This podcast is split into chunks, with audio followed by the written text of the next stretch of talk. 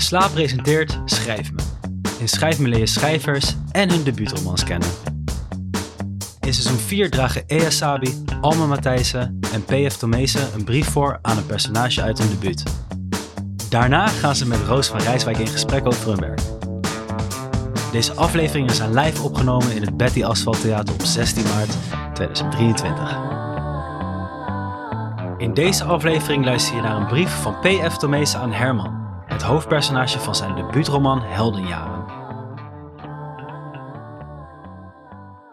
You Can't Be 20 on Sugar Mountain zingt de meest melancholische zanger uit mijn jongensjaren, Neil Young, met die rare, hoge, onvaste stem van hem. Als ik hem hoor, ben ik opnieuw nog geen twintig en zie ik weer als een berg op tegen het leven dat komen gaat. Uit dat levensbange gevoel ben ik heldenjaren gaan schrijven. En ik was toen al de dertig voorbij, kun je nagaan. Maar het leven bleef als een steeds steilere berg voor me oprijzen. Iedereen om me heen leek te weten waar hij heen ging en wat hem te doen stond. Banen, kinderen, carrières, binnenland, buitenland. Alles praktisch en vooruitdenkend. Alleen ik, ik had geen idee. Ja, schrijven. Maar als schrijvend schroefde ik me alleen maar dieper vast in mijn onmacht. Iets onvoorstelbaars verlangde ik. Iets wat mij zo ver te boven ging dat ik me er, helaas pindakaas, inderdaad geen voorstelling van kon maken. Heldenjaren, mijn romandebuut, is de beklemmende getuigenis van een stagnatie. Zo'n situatie waarvan men zegt, er moet nodig iets gebeuren. Maar er gebeurt niets. Je ligt en je wacht en je droomt en je vlucht. Je leest boeken van en over anderen. Je verzandt in dromen die meer op herinneringen lijken dan op iets wat nog moet gebeuren. Je kruipt terug in je schulp. Het enige wat er gebeurt is het leven dat om jou heen raast en zwoegt en juicht en vloekt. Dat dode punt in het midden, dat ben jij, Herman. De dingen gebeuren buiten je om. Je ouders emigreren naar Canada, jou en een hele oude leven achter zich latend. De brede rivier bij het stadje waar je woont stroomt machtig en majestueus langs je heen en vormt op andere plekken, in andere werelden, zeeën, oceanen. En jij, vergeefs wachtend tot je uitverkoren wordt, blijft zitten waar je zit en je verroert je niet in dat langzamerhand doodgeworden stadje met, zoals Thomas Mann het in zijn verhaal Tonio Kreuger zo mooi formuleert, duizend mogelijkheden waarvan hij, Tonio, nog niet wist dat het louter onmogelijkheden zouden blijken te zijn. Dat verhaal van Thomas Mann gaat over jou en mij, Herman, maar meer over jou dan over mij. Want ik schreef de roman en als schrijvend schreef ik me eruit weg, uit die stagnatie. Al is me dat pas achteraf duidelijk geworden. Het schrijven van heldenjaren viel me zwaarder dan alles wat ik erna heb geschreven. Ik keek in het diepste van mijn ik en ik zag er op de bodem niets. Ik zag niet eens een bodem. De voltooiing van de roman voelde als een bevalling, letterlijk. Ik kreeg maagkrampen die het mij deden uitgillen gelijk een zwangere vrouw haar baren zweeën. Ik moest met spoed worden opgenomen in het OLVG. De diverse interne onderzoeken ten spijt werd er niets gevonden. Ik leed letterlijk aan niets. Achteraf beschouw ik mijn ziekenhuisgespartel als de spijtverbijtende pijn van het postmortem ter wereld brengen van een doodgeboren kind. Dat kind, dat was jij, Herman. Jij en die moederkoek van een boek om je heen. Ik had je een beter lot gegund en de eerste jaren na publicatie koesterde ik het, ik het voornemen de roman eens flink te herschrijven. Er dienden zich echter andere boeken aan en die gingen voor. En langzamerhand raakte hij in de vergetelheid. Als ik een zeldzame keer werd uitgenodigd om uit heldenjaren te komen voorlezen, koos ik een hoofdstuk dat ik had voorgepubliceerd in de Revisor. Jij komt daar niet in voor. We leken te zeer op elkaar, dat moet het zijn geweest. Ik heb mezelf nooit kunnen uitstaan. Net als jij ben ik altijd gepreoccupeerd geweest met vertrek, met allerlei vormen van verdwijning, met de Great Escape. Je had net als ik schrijver moeten worden. Waarom is dat eigenlijk niet gebeurd? Je las zoveel. Net zoveel als ik in die tijd. Als je schrijver was geworden, had je je als confetti kunnen uitstrooien over al je boeken, al je bladzijden, al je woorden, die gaandeweg steeds minder van jou zouden zijn geworden. Niet meer van jou dan van een ander, en minder van jou dan van een lezer die zich er nog middenin bevindt. Je zou langzamerhand, je zou, je zou jezelf langzamerhand kunnen vergeten, zoals ik jou vergeten ben. Je zou zo vaak een ander zijn geworden dat het er niet meer toe deed wie je oorspronkelijk kon zijn geweest. Je zou, net als ik, een mogelijkheid zijn geworden die zich op ieder moment kan waarmaken. In plaats daarvan ben je gedoemd steeds jezelf de rol te blijven vertolken, gevangen in je eigen visieuze cirkel. Je bent zozeer op jezelf gaan lijken dat je geen ander verhaal meer zou passen. Sorry Herman, ik kan niets meer voor je doen. En dan heb ik er toch een einde bedacht voor hem. Herman stond aan de kade en zag de schrijver langzaam uit het zicht verdwijnen, tot er niets meer van hem restte dan een stipje aan de horizon. En toen hij goed keek, zag hij wat het in werkelijkheid was. Een punt. Nou, nou. Dank je wel. nou. Arme Herman.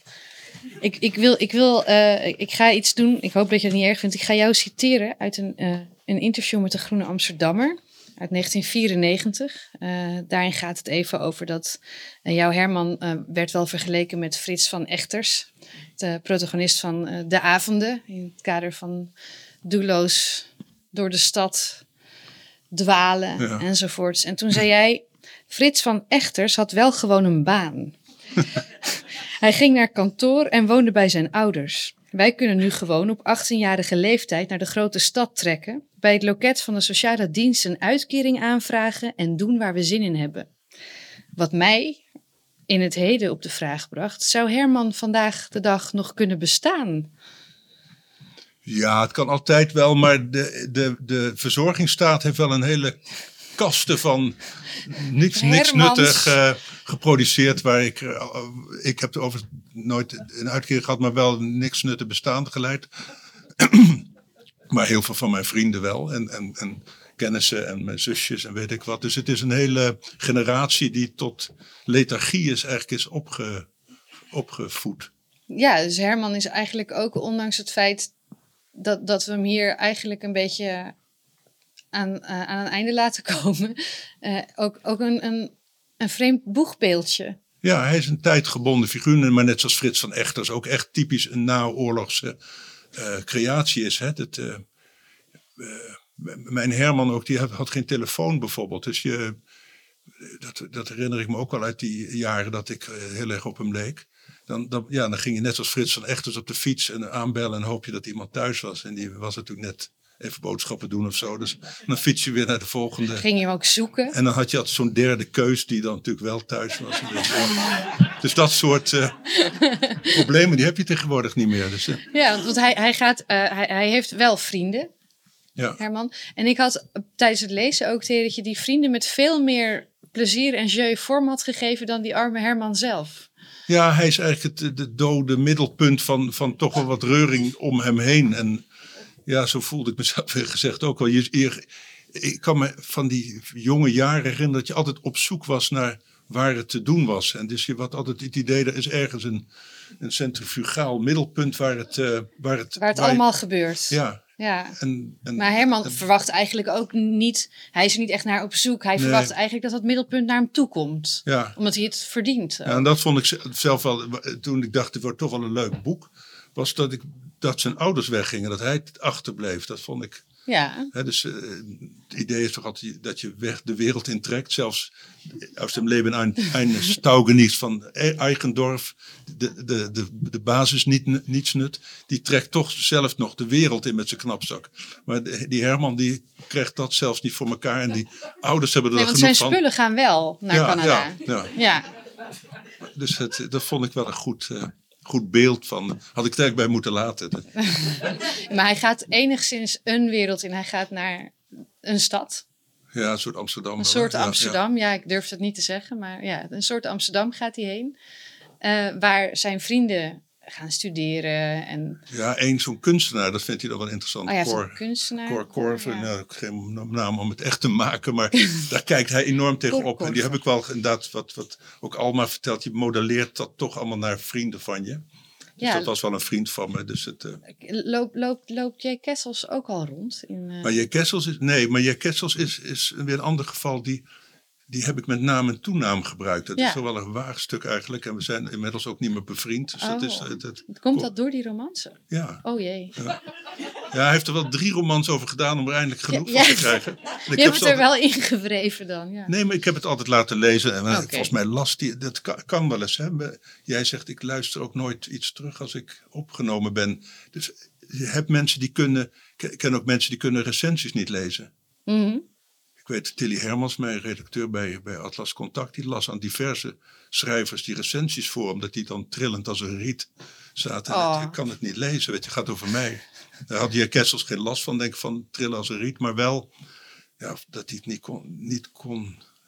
Hij las ook niet zoveel overigens, maar En, en, maar de, dus de, de mensen die jij in dit boek, eh, eh, de, de niet-hermannen, dus Ja. de, die, die Cor Corver en je hebt Ja. de Co, Co, ja, de schut. Co Schut, dat is een Ja. totaal oversext jochie. Dat, eh, Oh nee, dat is Henkie. Ja, oh, dat is Henkie. Henkie, oh sorry. Ja, die, die heet ook Henkie, maar die heb ik een andere achternaam gegeven. Die, eh, Oké, maar die, die, die, heb je, die haal je allemaal uit je eigen omgeving. Ja. Is dat een procedé dat je vaker toepast in je, in je fictie? Ja, je moet het nooit zeggen, maar je je verzint natuurlijk altijd veel minder dan mensen denken. Omdat de, de dingen die gebeuren zijn al zo eh, merkwaardig. Daar, daar heb ik eigenlijk wel vaak genoeg van. Genoeg aan wat je verzint is natuurlijk de formulering en de, de, de, die Latijnen. Maar ik vind verbeelding in de zin van een schrijver die... Ik ben geen Tolkien of zo, weet je wel. Die, die hele mensensoorten verzint en, en toestanden. Dus dat, maar mensen zijn toch... Ja, Herman tussen de, tussen de draken en de... Ja. Nee, maar het is altijd, altijd gauw gek genoeg, vind ik. Het is, het is, ik heb er nooit zo behoefte aan, maar ik denk er ook nooit over na. Het is voor mij ook geen, geen onderwerp of zo. Ik denk ook nooit na van eh, of iets fictie of non-fictie is. Ik, als, eh, iets, ik maak iets wat geschreven is en dat wordt sowieso iets wat gemaakt is. Dus of dat nou, of als er mama staat, we hadden het net over mama, of dat mijn mama is. Ik heb bijvoorbeeld heel vaak hele nare moeders in mijn boek eh, beschreven. Maar dat wil niet zeggen dat ik een hekel aan mijn moeder heb. Hè, dus dat, eh, dus dan, dan, ja, je kunt wel een periode een hekel hebben. Dus het, en dan gebruik ik dat element. Ja. Snap je? En dan, en dan denk mijn moeder denkt dan, wat, wat, wat schrijf je nou Wat heb ik nou weer Ja, gedaan? ja. Ja. En eh, we begonnen de avond... En mensen willen zich herkennen. Hè? Dus ook vaak herkennen mensen zich in, het, eh, in de verkeerde figuur. Ik heb een roman geschreven, De Weldoener. Er komt een componist in voor die, die heel erg miskend is en, en heel erg in zijn eigen romantische eh, ja, bubbel zit. En er komt een hele succesvolle collega in voor. En die had ik gemodelleerd naar Louis Andries. En die, al- en die, en die, die eenzame fan naar een vergeten componist, Hans Cox. Die, die ik uit Haarlem kende. Wel een heel mooie eh, figuur eigenlijk. De- totaal, eh, ja, schreef symfonieën en ja, niemand... interesseert. Marita kent hem vast wel misschien. Nog, hè, ja. Maar goed, in ieder de, geval... de moeder van Alma knikt. Dus wat ik wou zeggen, dus die, die, eh, eh, maar toen, toen kwam ik Paul Witteman tegen, die, die, die, die bij mij om de hoek woont. En die neef is dus van Louis Andries. En die zei, nou, Louis die herkende zich helemaal. Ik denk, shit, dat is een heel best een negatieve figuur. Maar die herkende zich in die andere componist. Oh! nou, gelukkig Ja, maar. dus Ja. mensen herkennen zich naar believen, wel of niet. Daar kan je als schrijver geen aan doen. eh, Ea begon deze avond met eh, dat, dat, dat personages en eh, hun schrijvers vaak eh, door elkaar gehaald worden of als één beschouwd worden. En dat dat niet altijd even prettig is. Is dat iets van deze tijd? Want jij.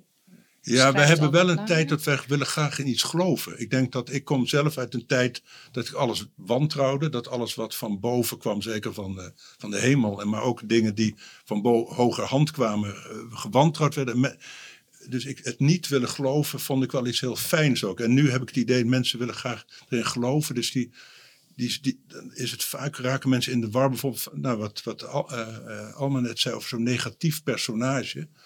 Of negatief, het maakt eigenlijk niet uit. Want leuke mensen zijn ook altijd een beetje negatief. Humor is bijvoorbeeld altijd negatief. Hè, als het een beetje om te lachen is in ieder geval. Dus dat, dat, eh, ja, dus dat, dat negatieve heeft voor mij nooit een rol gespeeld. Ik heb nooit over nagedacht, is Frits van Echters sympathiek of onsympathiek?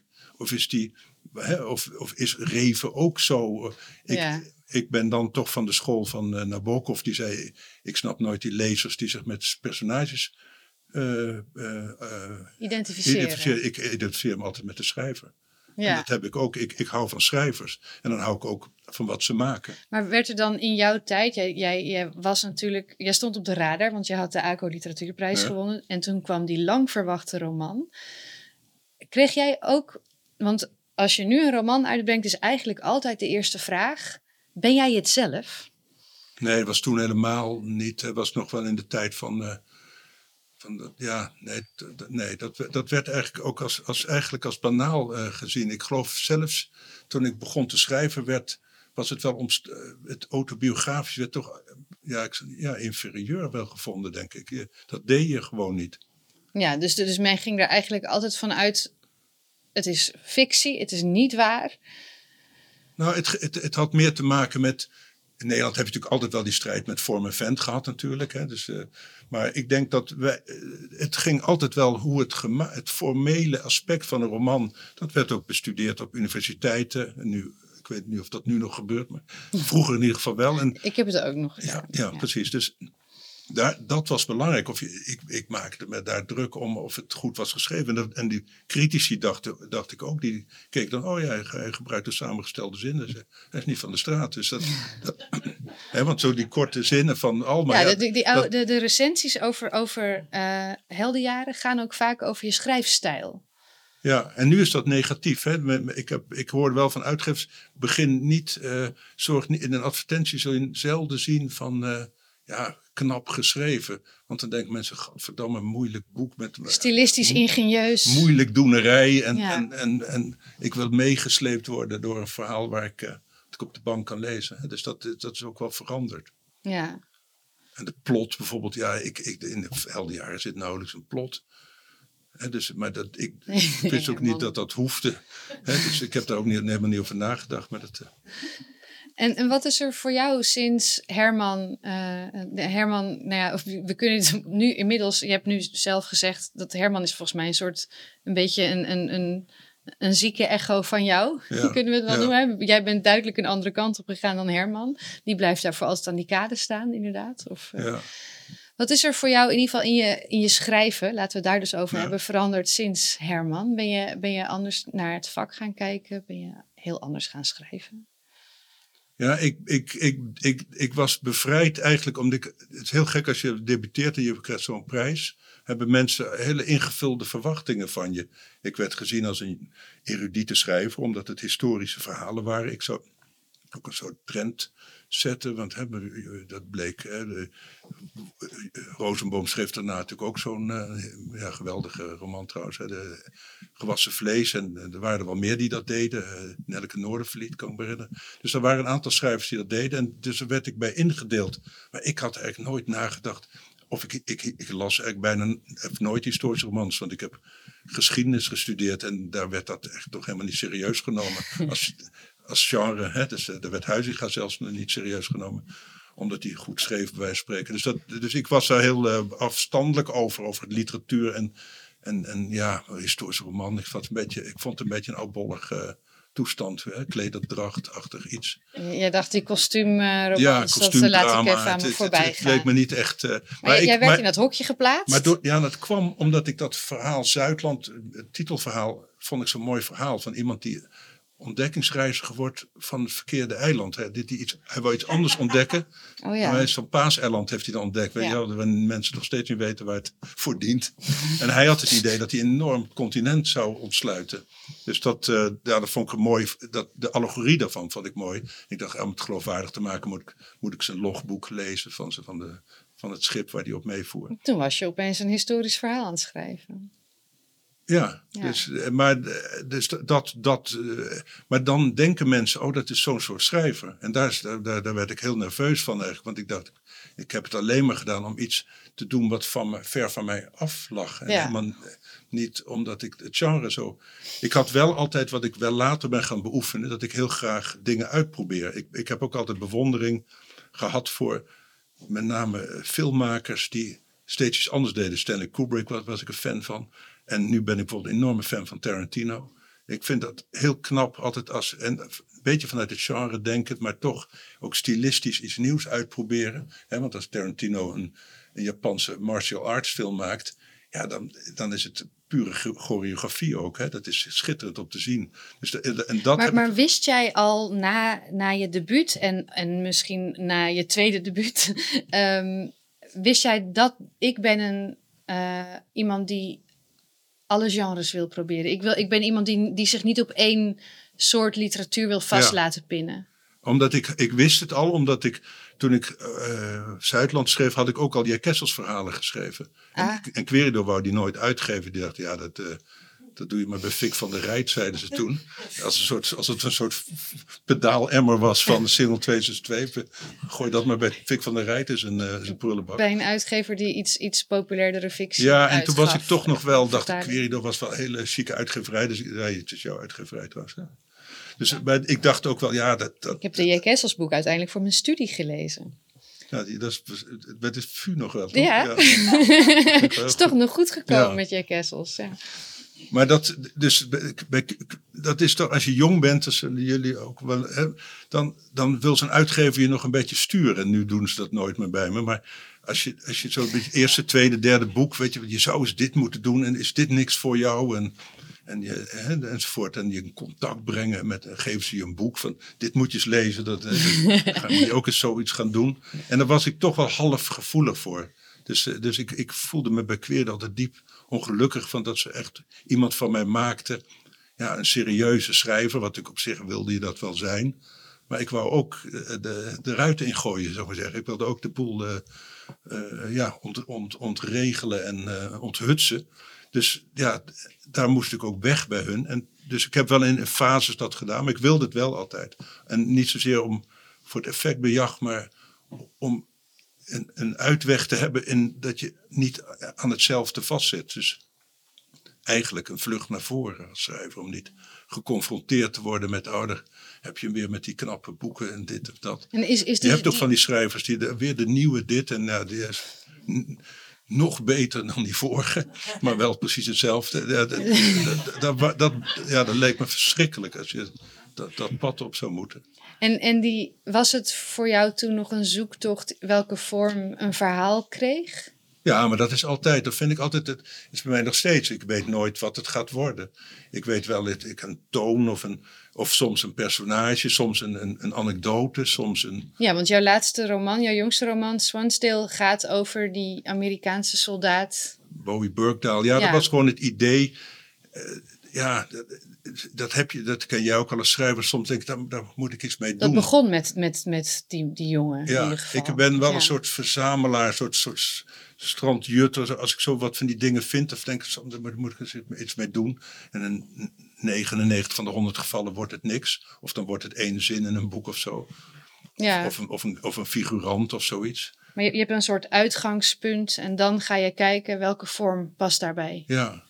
Of welke vorm wordt het? Ik wilde heel graag, om, omdat je wilt toch altijd wel dingen doen om, om je eigen wereld te verklaren. En ik vind de wereld is, ja, voor mij steeds onbegrijpelijker op wordt. Terwijl je denkt als je ouder wordt, begin je het wel te snappen. Maar het, het wordt steeds krankzinniger eigenlijk. Dus het uh, schiet er ook helemaal niks mee op. En, en een van de dingen die ik helemaal niet begrijp of begreep, is het, is het extremisme van nu. Hè? Dus het, uh, en ergens snap ik het wel. Die, het, het verlangen van ik, ik breek door alle grenzen heen. Maar ik snap er eigenlijk toch niks van. Dus ik snap niks van terroristen. Ik snap ook niks van mensen die ja, de dingen doen waar ze. Hè, Fundamentalisten van alle. Ja, ik snap wel het verlangen om iets te hebben wat groter dan jouw persoonlijke miserige leventje is. Hè, dat, dat heb ik ook wel. Je wilt iets. En daarom zijn mensen ook gelovig of weet ik wat, of geloven ergens in. Dat snap ik wel. Maar dat je het echt gaat doen, ja, daar snap ik nooit wat van. Maar, ja, we, hebben, we hebben het nu ineens over Swansdale. Ja. ja toch? Ja.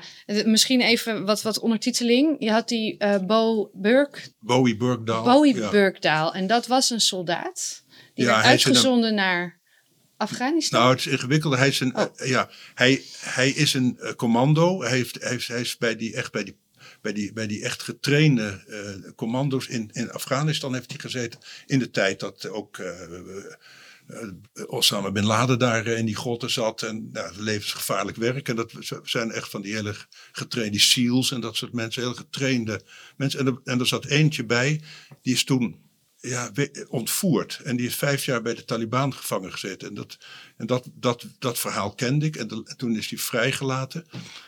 Uh, en toen is heel Amerika op zijn kop uh, gezet. Want, uh, want toen zei rechts-Amerika, hij, is een, hij is geen, deserteur, hij is geen gevangene, gijzelaar, maar hij is een deserteur. En hij heeft, want hij kon heel goed Pashto, hij praatte met die Taliban. En hij was ook heel pro-Afghanistan geworden. Hij had heel veel begrip gekregen voor die, voor die cultuur enzovoort. En ook voor die vrijheidsstrijd.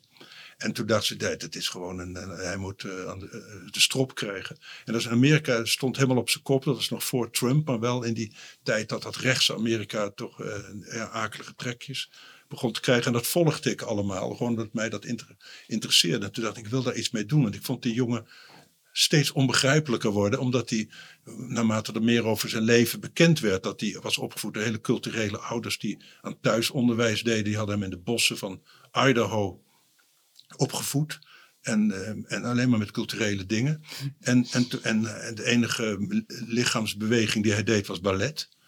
En ik dacht, hoe kom je nou vanuit zo'n leven hoe, hoe, hoe, hoe loopt dat? Ja, dus, dus je vindt iets, je bijt je daar nou duidelijk in vast. Ja. Tot je er alles van weet. Ja, en, en, dan, begrijp je, er niks van. En dan, en dan ga ik schrijven, omdat ik dacht, ik wil het, ik weet niet of ik het wil weten, want schrijven heeft toch veel met raadsel en geheim en dat soort dingen te maken. Ik, ik, ik, had, ik kon het pas schrijven toen ik het model zag van uh, de uh, opera Lohengrin van, van Wagner, waar een, een meisje verliefd wordt op een, op, ook op een soldaat, op een, op een ridder.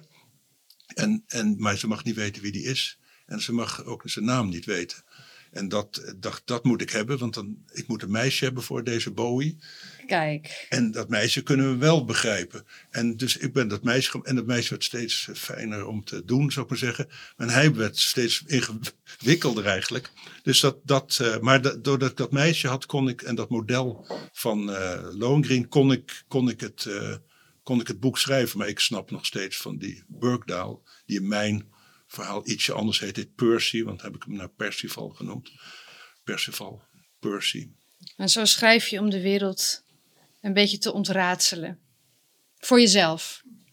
Ja, ja maar die, eh, om het dat met moeilijk dan maar weer te zeggen, die, je vergroot ondertussen alleen het raadsel en dat is natuurlijk maar beter ook. Ja, dan blijf je ook doorschrijven. Daar zijn wij best blij mee, denk ik. Nou ja, het is het verhaal, hoe meer je te weten komt, hoe minder je weet. En dat heb je als schrijver, ik ben inmiddels hè, met, met wat 20 titels en ik ben 65. Eh, ik, ik, ik, snap er niks meer van. Ik stap met plezier dadelijk, denk ik, de kist in en denk, zoek het maar uit verder. Oh, nog even wachten hoor. Oh ja, nee, even wachten. Nee, maar je, je, als schrijver weet je toch altijd hoe We hebben net Herman begraven. Oh ja, ja, maar als schrijver weet je altijd hoe het afloopt. Dus ik kan jullie uit, uit de droom helpen. De, er zit geen happy end aan. Dus- oh. Nou, arme Herman, laten we daar maar mee afsluiten dan. Ja, maar Herman heeft juist geluk, die kan niet dood. Nee, die kan, nee, nee. kunt beter, Wat dat betreft weer betere personage zijn dan een schrijver. Dankjewel.